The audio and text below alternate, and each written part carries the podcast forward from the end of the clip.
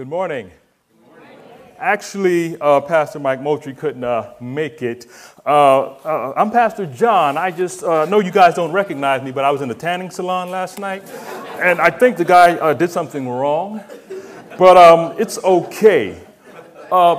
praise the Lord God. I basically came out of um, North Shore Baptist Church, and Pastor Ed asked me about a year and a half ago if I would go over to Woodside and help out Pastor uh, Matthew Shores because we believe in the plurality of elders um, as we look at Scripture, uh, particularly um, Acts chapter 6, and see how it's always an us or we went.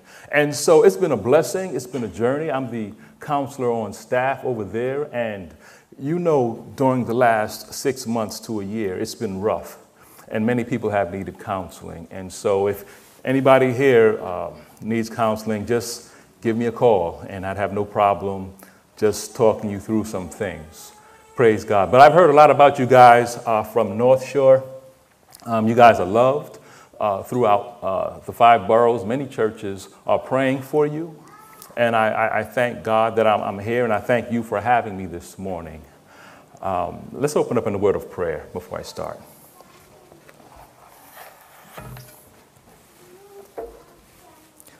Oh Lord, you have searched me and you have known me. You know when I sit down and when I rise up. You discern my thoughts from afar. You search out my path and my lying down and are acquainted with all my ways.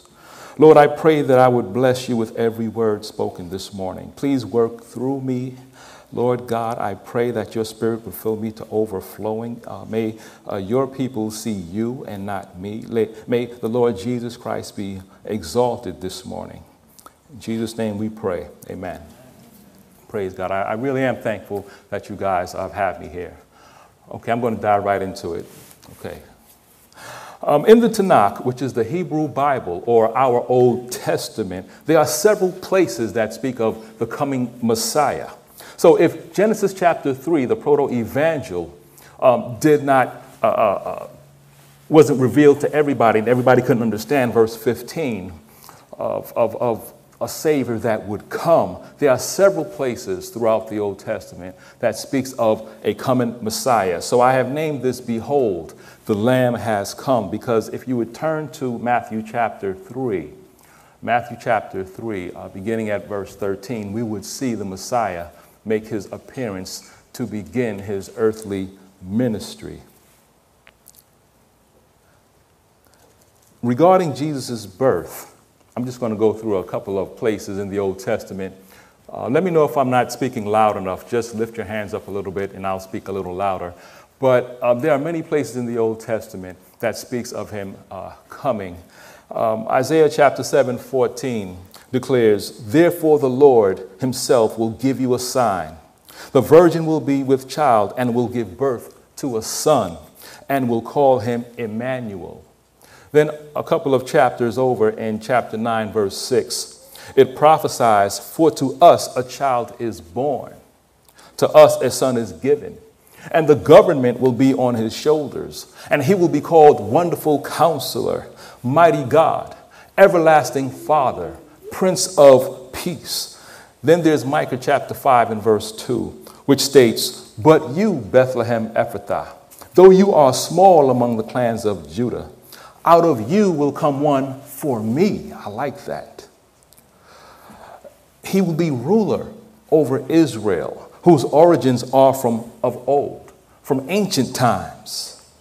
Now we know from our reading of the Bible, whether um, you, you, you take a, a, close look at it or you back, back up, you can see that the children of Israel went through a lot of suffering. For centuries, they suffered oppression, miserable conditions, poverty. They would be sold out into idolatry, and God would bring chastening from other nations. And then they would cry out, and a merciful Father, the one that we serve, would help them. He would send someone, a deliverer. The thing is, when Christ came on the scene, they didn't recognize him as their deliverer. But John, seeing him from afar, and I like to get the picture, seeing Christ coming, the promised one, the one that God told him to go out and look for as he was baptizing, when he saw him coming from afar, he said, Behold, the Lamb of God who takes away the sin of the world. After centuries of taking bulls and goats and lambs, which could not take away sins, everybody there should have rejoiced. They should have got on their knees and just praised the Savior who came to really take away sins, but they didn't. Why not? Because Jesus did not come the way they thought he would come. They thought their Savior would make a, a, a, powerful presentation, that he would come riding on a white horse with splendor, pomp, and majesty, that he would come conquering, destroying all of their enemies, specifically the Roman Empire, and setting them up high on a hill where they would be the greatest nation on earth. But it didn't happen that way. God told them, if they would have read carefully and closely, especially Isaiah 53, he told them, My servant will be a suffering servant. He will pay the price, he will pay, pay the cost for a people. But by his stripes, they will be healed. They couldn't see. But Jesus gives gives us uh, uh, uh, the reason they couldn't see. In Matthew chapter 13, verses 13 to 15, Jesus told his disciples, This is why I speak to them in parables, because seeing they do not see, and hearing they do not hear, nor do they understand. In their case, the prophecy of Isaiah is fulfilled that says, You will indeed hear, but never understand. And you will indeed see, but never perceive. For this people's heart has grown dull and with their ears they can barely hear, and their eyes they have closed, lest they should see with their eyes, and hear with their ears, and understand and turn, and I would heal them. This is why they couldn't see the scriptures that pointed to Jesus as the Messiah. This is the same reason some of our family members won't hear you when you speak to them of Jesus as the Messiah, as the one who they need to turn to. This is the reason that your brother or your sister, your parents think basically you're foolish, but they say it in a nice way. And they don't want to hear what you have to say because their eyes are closed at this moment. And we remember what that was like. We, we didn't come out the womb saved, people were praying for us people who love us, people who met us, people who knew Christ, who knew the judgment to come, who cared enough to pray for us and plant a seed. A seed that may not have sprouted for years, but it was there. And some people you met came into your life and they watered that seed. But at the right time, God gave the increase. Amen? And we thank Him for that. So, as we now begin to cover Jesus' earthly ministry, let's not take it for granted that we have been given eyes to see and ears to hear, knowing, as the scriptures say, uh, that many prophets and righteous people throughout the ages have longed to see what we see and to hear what we hear and did not see it. So, my two points for this morning's sermon are uh, Jesus, point number one, Jesus, the eternal priest and point number two Jesus, the eternal Son of God. Leading up to this moment, John the Baptist was preaching in the wilderness of Judea, crying out, Repent, for the kingdom of God is at hand. A quick note on this John's baptism was distinguished from all previous forms of washing rituals that were done in Israel. Because John's baptism was not just for the ceremonial, unclean or for the uh, Gentile heathen who wanted to join himself to Israel, but John's baptism was for all because all need cleansing, all need washing, all are unclean, and it's a picture of what Christ would do to everybody who is allowed to come into his kingdom. Because you cannot go before God, and I cannot go before God being unclean. It would take someone, and John spoke about him soon, it would take someone who would stand in your place. Our works are as filthy rags before God. And we're used to doing things in order to be accepted. Right? People say there are so many religions. How do I know which one is right? But in actuality, there are only two Christianity and everything else. Christianity is the only one honest enough, correct enough to say there is nothing you can do before a holy God that will make you righteous. If you were to take today and say, Today I'm never going to sin again, you have a whole past of sins that you have to pay for. But Christ came, and I like the way Hebrews 10 14 tells us by one sacrifice, he is perfected forever those who are being saved. I love that verse because it's not saying, it's not only speaking about the positional righteousness we have before Christ, right? By one sacrifice, our position before Christ, before God, is sealed and it's set. But then also it speaks about progressive sanctification, that those who have been made perfect by that one sacrifice are being saved, so that we don't sit back and live any old way that we want to, but we serve God as we are growing in grace. As the scripture said, we're going from one level of glory to another level of glory. And I thank God for that. So if you've turned there already, uh, Matthew chapter 3, verse 13, um, I'll begin. I'll read it. And the question we want to ask ourselves is Jesus being the perfect, sinless Savior, why did he have to partake in John's baptism? Right? John's baptism is a baptism of repentance, but why did, why did Jesus have to take part? Hopefully, I'll get to the answer before the time is up. Verse 13 of Matthew 3 says, Then Jesus came. I need to stop right there for a minute. Then Jesus came, right? Matthew, you know, the Gospels are, are, are perfect and wonderful, uh, but Matthew, what he does is he takes the narrative view. He just tells you what happened. But I love the way John put it. I love the way John put it because John didn't just give us the narrative view, John's gospel, I'm speaking of. Um, he says what John said.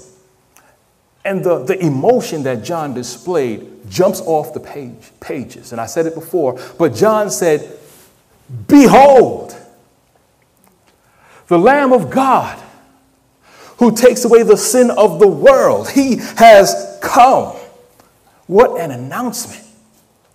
John is saying that he who the prophets told us about, he is here.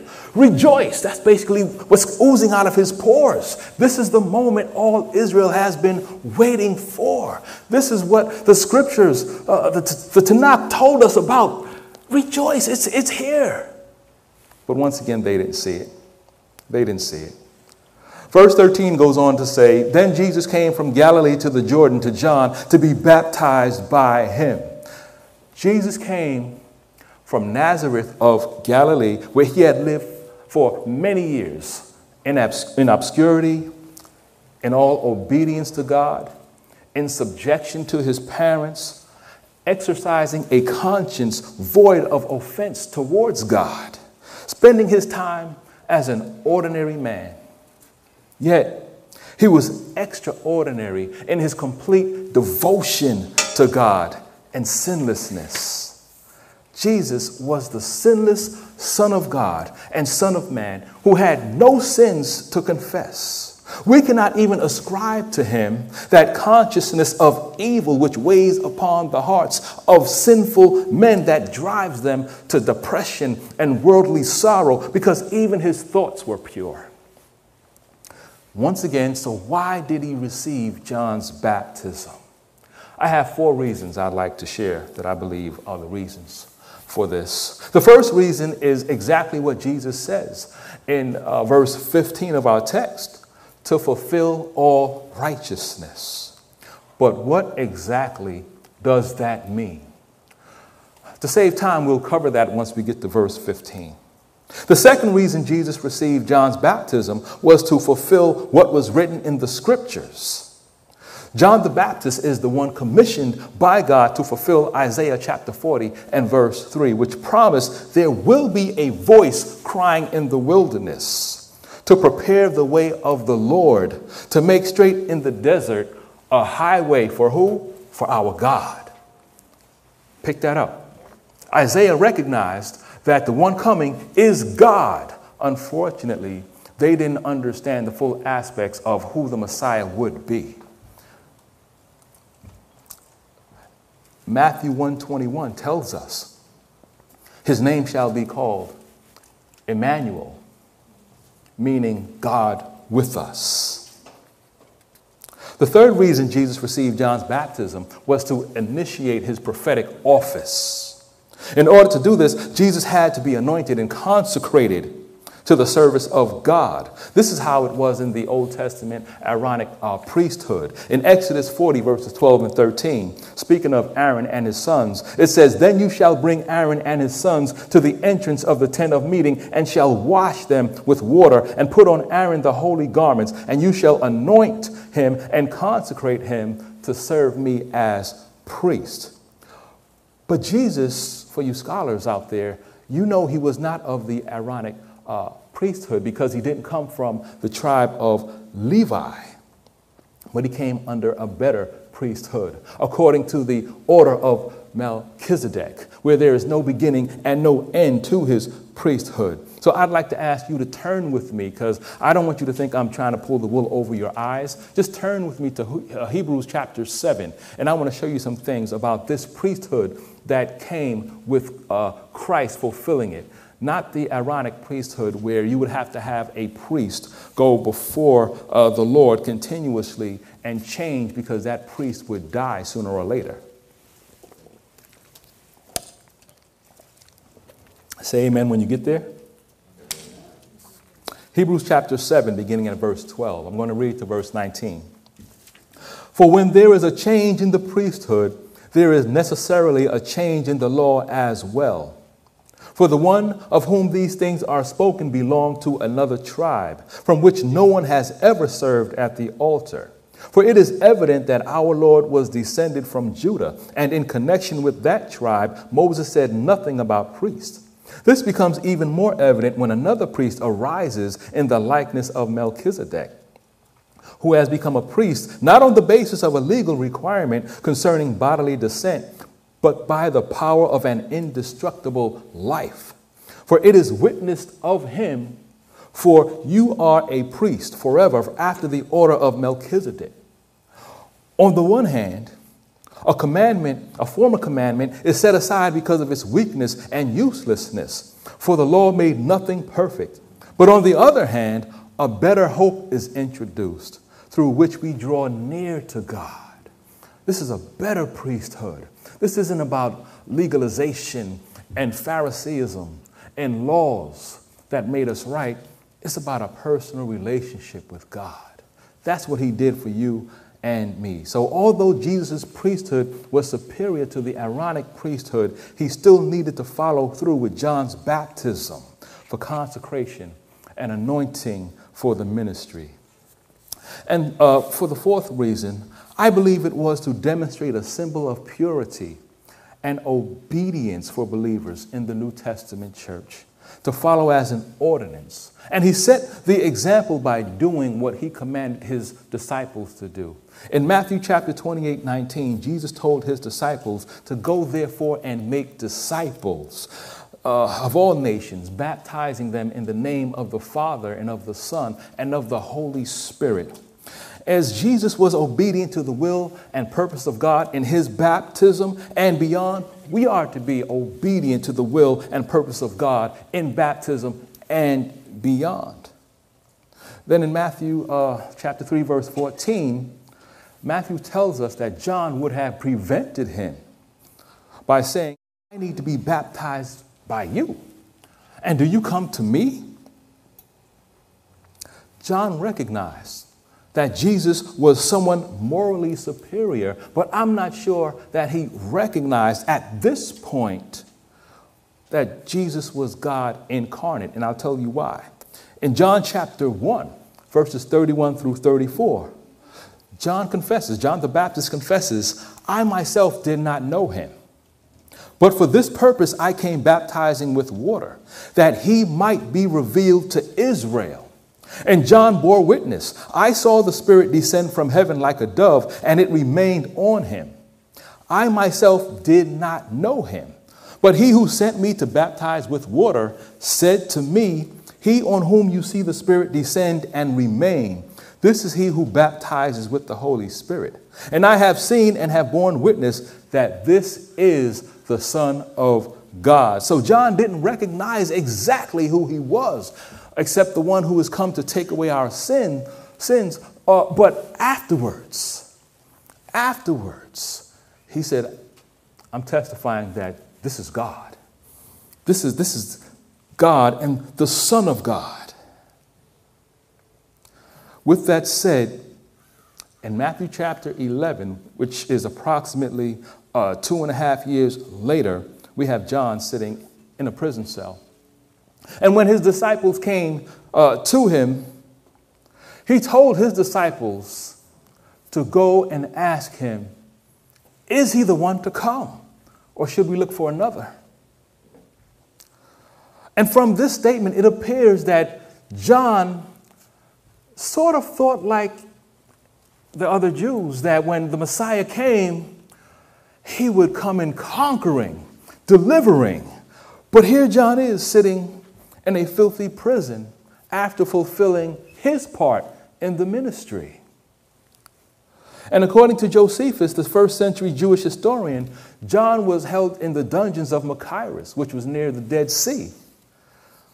And we know this, what we know mentally, but then there is how we feel physically, emotionally. There's the truth right here. I will never leave you nor forsake you. But then life happens. And we start questioning what we know. Am I by myself? We start asking people but why is this happening to me?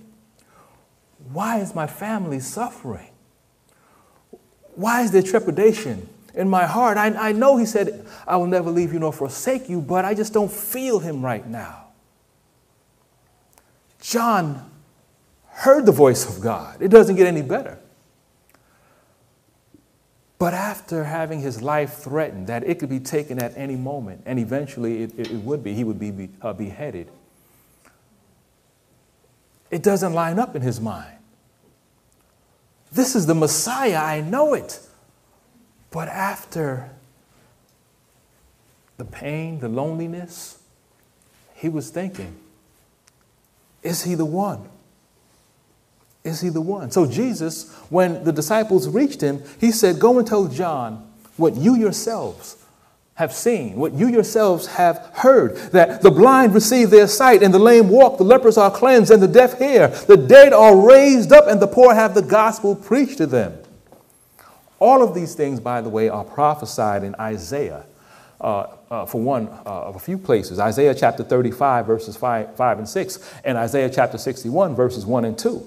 The proof that Jesus was the Messiah was revealed in his teachings and miracles. Jesus had thoroughly demonstrated that he was the fulfillment that the prophets spoke of. Going back to our text, Matthew 3, verse 14, notice that Jesus does not deny that John needed to be baptized by him. But he declares he will now be baptized by John in a state of humility and humiliation in order to be set apart for the greater office of Messiah and Redeemer. That was his whole reason for coming to earth. In spite of his humiliation, which includes his incarnation, his suffering, his death, and his burial, he remained faithful to the end because he loves us till the end. Let that think in. Let that sink in. Let that sink in for a moment. We read it and we keep going. That He loves us to the end. He who has began a good work in you will complete it until the day of Christ. No matter how you feel, no matter what it looks like, you are not saved by your own strength. You didn't come because you woke up one morning and said, Okay, I'm going to change. No, God said, I had you on my lips before I said, Let there be light. I had your name written down before I said, okay, come forth, oceans. Before I created you, I knew you. Before I created the world, way back in eternity past, you were the apple of my eye. And because I did the work from the beginning, I'm going to keep it till the end. Even though you don't feel like it. As parents, we know what it's like when our children don't act like our children, but that does not change their DNA. Our spiritual DNA is stronger than that, if there's any such thing. You cannot get away from a loving father who said, I know you're a sinner. That's why I sent my son. Understand, you're not doing anything to catch me off guard. You are not surprising God when it's two o'clock in the morning and you're viewing things you shouldn't be viewing. You are not catching him off guard. And, oh, wow, what am I going to do now? He says, No, I sent my son to stand in your place because you cannot come before me. You need someone who, can, who, who has to be there, who covers you by his blood in righteousness. And now you can come and we can talk. We can have fellowship. We can, you can enjoy my presence. And, and, and I will lead you and guide you and hold your right hand. That you cannot get, affront, uh, get away from me. If you descend into hell, I am there. If you are carried by the wings of a dove to the farthest uh, parts of the ocean, my right hand will lead you because you are my child. You are, you are of me. I have made you one substance with me, and that clock must be wrong. Time is leaping. Time is going forward so fast. Okay, let's move on. Right? Let's move on. Jesus is faithful and Jesus is, is, is, is good and he loves you and he knows, right? So we're going to go to the second point real quick. Jesus is our eternal priest. He is our eternal priest. And he is, sorry, that's the first point. He is the Son he is the Son of God. That's why uh, verse, in verse 15, Jesus said, Let it be so for now. For thus it is fitting for us to fulfill all righteousness. Then he, meaning John, consented. As I stated previously, Jesus being baptized was a part of his Father's will, so he did it. If Christ can submit to this ordinance, shouldn't we as Christians also submit? Shouldn't we, who call ourselves follower, followers of Christ, not kick against being baptized? And you would be surprised, there are some uh, Christians who casually go about uh, getting baptized. If I do, I do. If I don't, I don't. Uh, what's the big deal? Well, Jesus thought it was a big deal. That's why one of the things he said before he ascended to his Father was go forth and make disciples, baptizing them in the name of the Father and of the Son and of the Holy Spirit. It was that important to him to get it done and to have you baptized, to identify with him. We don't, we're not persecuted like they were in the first century, but many of them, it would cost them their life. They knew that, some of them knew that when they came up from the baptismal waters, they would be led to the crucifix. They knew that they would be thrown to the lions. They knew they would be tortured. Some knew they were going to prison as soon as they came out, of the, the waters of the Jordan or wherever they were baptized. But it was that important to them because that, it was that important to Christ. And numerous places in the New Testament, we see that we should be followers of Christ. We count the cost, and we say, Yes, Lord. Yes, Lord. Because this world isn't worthy of us. So we shouldn't hold on to this world so tight that we will not make the sacrifice for our Savior. We should go forth. I'm just going to read a couple of places that tell us that we need to follow Christ. We have to lay down our lives and, and, and honor Him with what He has given. He brought us from death, spiritual death, to life and we should live that life for Him. Uh, one place we see that is in Hebrews chapter uh, 12. You can read along if you like, but because that's a foul clock that has been sped up, I'm just going to go into it. Chapter 12, verses 1 through 3. The writer declares, Therefore, since we are surrounded by so great a cloud of witnesses, let us lay aside, let us also lay aside every weight and sin which clings so closely, and let us run with endurance the race that is set before us. Doing what? Looking to Jesus. Looking to Jesus. We have to look to Jesus, not our circumstances. When that divide comes, do I do right or do I compromise? We look to Jesus. Did he compromise? No. So we have to go to the right. Lord God, I know this is going to hurt, but I, I trust you. I'm, I'm, I'm following you looking to you, the founder and perfecter of our faith, who for the joy that was set before him endured the cross, despising the shame, and is seated at the right hand of the throne of God. Consider him, ponder him. Consider him who endured from sinners such hostility against himself. Why? So that you may not grow weary or faint hearted. If there is any time for a Christian in America to be weary or faint hearted, that time is now. So, what do we do? We consider him who endured hostility from sinners, people he created who say, I don't believe in you, and I'm going to per- persecute your people and your ways. I'm going to call wrong right and right wrong. But he endured hostility from sinners. So we look to him. We look to him, not just two hours on Sunday morning, but for the other 166 hours when we need him during the week. We look at the fruit of the Spirit, right? And, and, and although self control is the last one listed, if you don't have self control in an unloving situation, how can you be loving?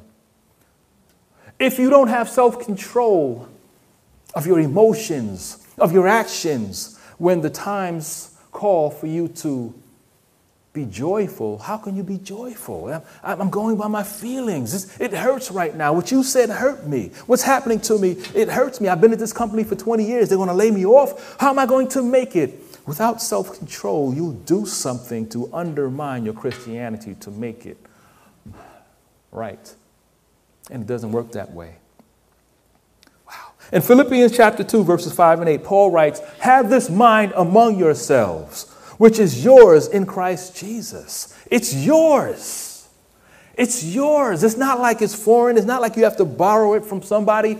That mind that Christ had, had, uh, has is yours who, though he was in the form of God, did not count equality with God a thing to be grasped, but emptied himself, taking the form of a servant, being born in the likeness of men, and being found in human form, he humbled himself by becoming obedient to the point of death, even death on a cross. The humble mind that Christ had and has should be our mindset. Who do we think we are? Why do we think more highly of ourselves than, than, than, we should? If it wasn't for Christ, we would have a bag of sins on our back, weighing us down every day, with uh, uh, fighting with anxiety on the one side, and on the other side, depression over here because of these sins that we've been covering, walking around like it's okay, getting drunk or high every weekend to try to mask the pain. But we have Christ who said, Give me that bag.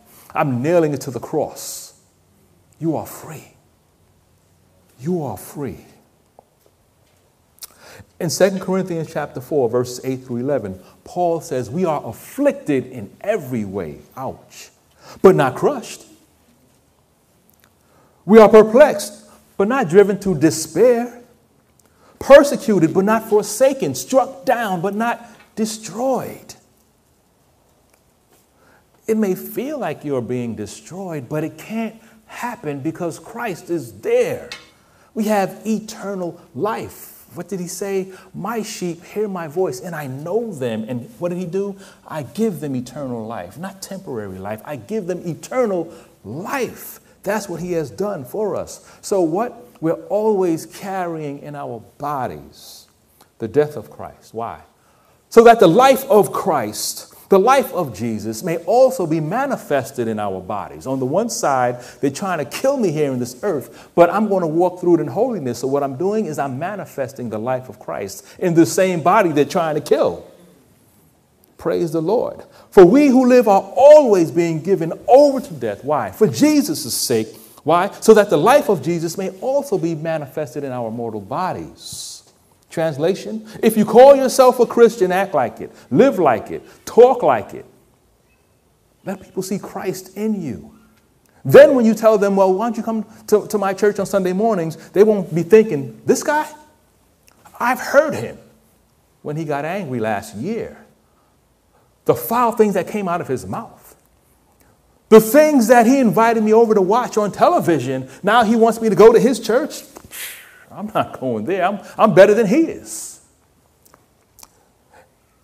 In 2 Corinthians chapter 3, verse 18, I like the way Paul just puts everything in a nutshell when he says, We all with unveiled face, beholding the glory of the Lord, are being transformed into the same image from one degree of glory to another. For this comes from the Lord who is the Spirit.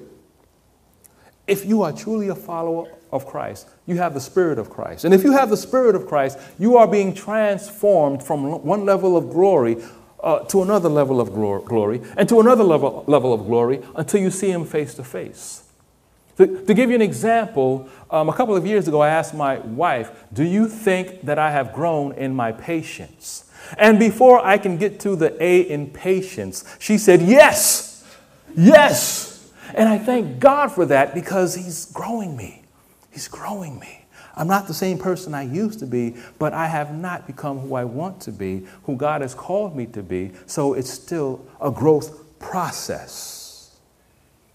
I like the way John Gill uh, uh, uh put it when we speak about verse 16 and, ja- uh, and, and Jesus being baptized and immediately coming out of the water, right? Um, he said concerning, well, people who discuss sprinkling, that makes no sense. And here's how he put it um, he was an English pastor and theologian. And he said, one would be at a loss at first sight for a reason why the evangelists should relate this circumstance. He's speaking about Matthew. For after the ordinance was administered, why should he stay in the water? What should he do there? Everyone would naturally and reasonably conclude, without the mention of such a circumstance, that as soon as his baptism was over, he would immediately come, out of, come up out of the water. However, we learn this from it that since it is said that he came up out of the water, he must first have gone down into it must have been in it and was baptized in it, a circumstance strongly in favor of baptism by immersion. For that Christ should go down into the river more or less deep, to the ankles or up to the knees, in order that John should sprinkle water on his face or pour it on his head, is as ridiculous as it sounds, and it can hardly obtain any credit with persons of thought and sense. Now, after Jesus came up from being immersed, something unique takes place. Not just that the heavens were opened, and not even that John heard the voice of God, but John was allowed to somehow see the Holy Spirit descending like a dove. Look at the second half of verse 16 again. It says, And he saw the Spirit of God descending like a dove and coming to rest on him. Now, I know what you're thinking. You're saying to yourself, well, Pastor Mike, how do we know the he isn't referring to Jesus? Well, not only does John chapter 1 clear it up when it says Jesus saw the Spirit descend, John saw the Spirit descending, but the, the he cannot be the same person as the him because they're separated by the context. So that the, the, the verse reads something like this And John saw the Spirit of God descending like a dove and coming to rest on Jesus. Plus, John Gill agrees with me, so I'm in good company. Okay, all right. Verse 17 says, And behold, a voice from heaven said, This is my beloved Son with whom I am well pleased. What a statement. What further validation is needed that Jesus is the only begotten, unique Son of God? I praise God that He's revealed to us that Jesus is the unique Son of God. We don't have to think, uh, man, I wish somebody would tell me. I wish I could, I, I, I could just feel it in my bosom. We have the trustworthy word that tells us and shows us He is God and He is the unique Son at the same time. The problem with false uh, religions, false beliefs, is you may think you have the right belief, but when you meet Christ and he tells you, Depart from me, you worker of iniquity, that's going to be a scary time. I was, uh, uh, I have to end, I'm sorry. I have to end because I know it's Communion Sunday. But here's the thing, right? I was listening to a pastor and he was talking about a recent trip he had to New York City. And it was a, a long trip, and he was tired. And what made it worse is he had to go from one ho- hotel because of complications with that hotel to another hotel. And when he gets to the new hotel, there's a long line at the front desk, and he's just so tired. And he has his bags, and there's nobody, no more carts to take the bags upstairs, and he's just tired. And he gets to the front desk, and the check-in is okay. He, he, gets his stuff, you know, and he has to lug it upstairs. Um, and, and, and, and he takes his key card out, and it's not working. It's not working. And he's just getting frustrated. And he keeps seeing that red light come on and he cannot go in. And he's just burning up now. He's upset. He doesn't want to leave his luggage here. So he loads it up. Uh, he gets the, he gets it, finally gets a cart and he takes it down. And there's another line. And he's waiting in this line. He's just so, so tired. And he gets to the front desk and, and, and he says, I'm tired. Your key cards don't work. It's been a long day. Can you give me a key card that works? And the attendant says, I'm so sorry, sir. Let me, let me work on your card. And he gives him this card and he looks at it and he says, This isn't our card. This is, this is to another hotel. And at that moment, the guy, the, the pastor, he realizes, Oh, I forgot to turn in the key card to the hotel uh, that I just left. And as tired as he was, and as unfortunate of an event that that was, that does not compare to the moment that you meet Christ. After a long and hard road in this world, and your body lays down and your soul goes before God, and it's judgment day, and you thought you had the right quote unquote key and he says, Depart from me. I never knew you, you worker of lawlessness. How scary is that? Wow. That Matthew 7 21 through 24 s- scripture should just rattle your bones to know that, Lord, thank you I know that you saved me because I'm not like I used to be. Here's the thing if you're still living like you used to be, but saying you are, there's a high probability you have the wrong key. Right? When we look at Ephesians 1 4 and 5, and it says that, that He chose us before the foundation of the world, don't stop there. It says to be holy and blameless. He didn't just choose you to choose you, chose you for a purpose. Everybody wants to know their purpose, right? What's my purpose in life? To be holy and blameless, right? Why did God put me here? To be holy and blameless, to love Him and enjoy Him forever, right? There's a whole bunch of reasons that you don't want to hear, but you do have a purpose. And if you don't fulfill that purpose, it's not like just, you know, everything's cool, but you're going to have to suffer. But now's the day, now's the time to get your life, your soul in order with the one who said, Believe in me. Believe in me. Because you can't get to the Father unless you come through me. Trust in me, not your works, not your goodness. Trust in me. And I pray everybody within the sound of my voice will trust in Him. Who will trust in Him. Please pray with me. Lord God, you are righteous, you are holy. You are my Savior, my King. I give you thanks, O Lord, with my whole heart. Before the gods, I sing your praise because you are the one true God. I bow down toward your holy temple in the heavens and give thanks to your name for your steadfast love, your faithfulness. You sent your Son, who was also faithful, who endured shame for my sake. Thank you, Lord you have exalted above all things your name and your word. In Jesus' name we pray. Amen.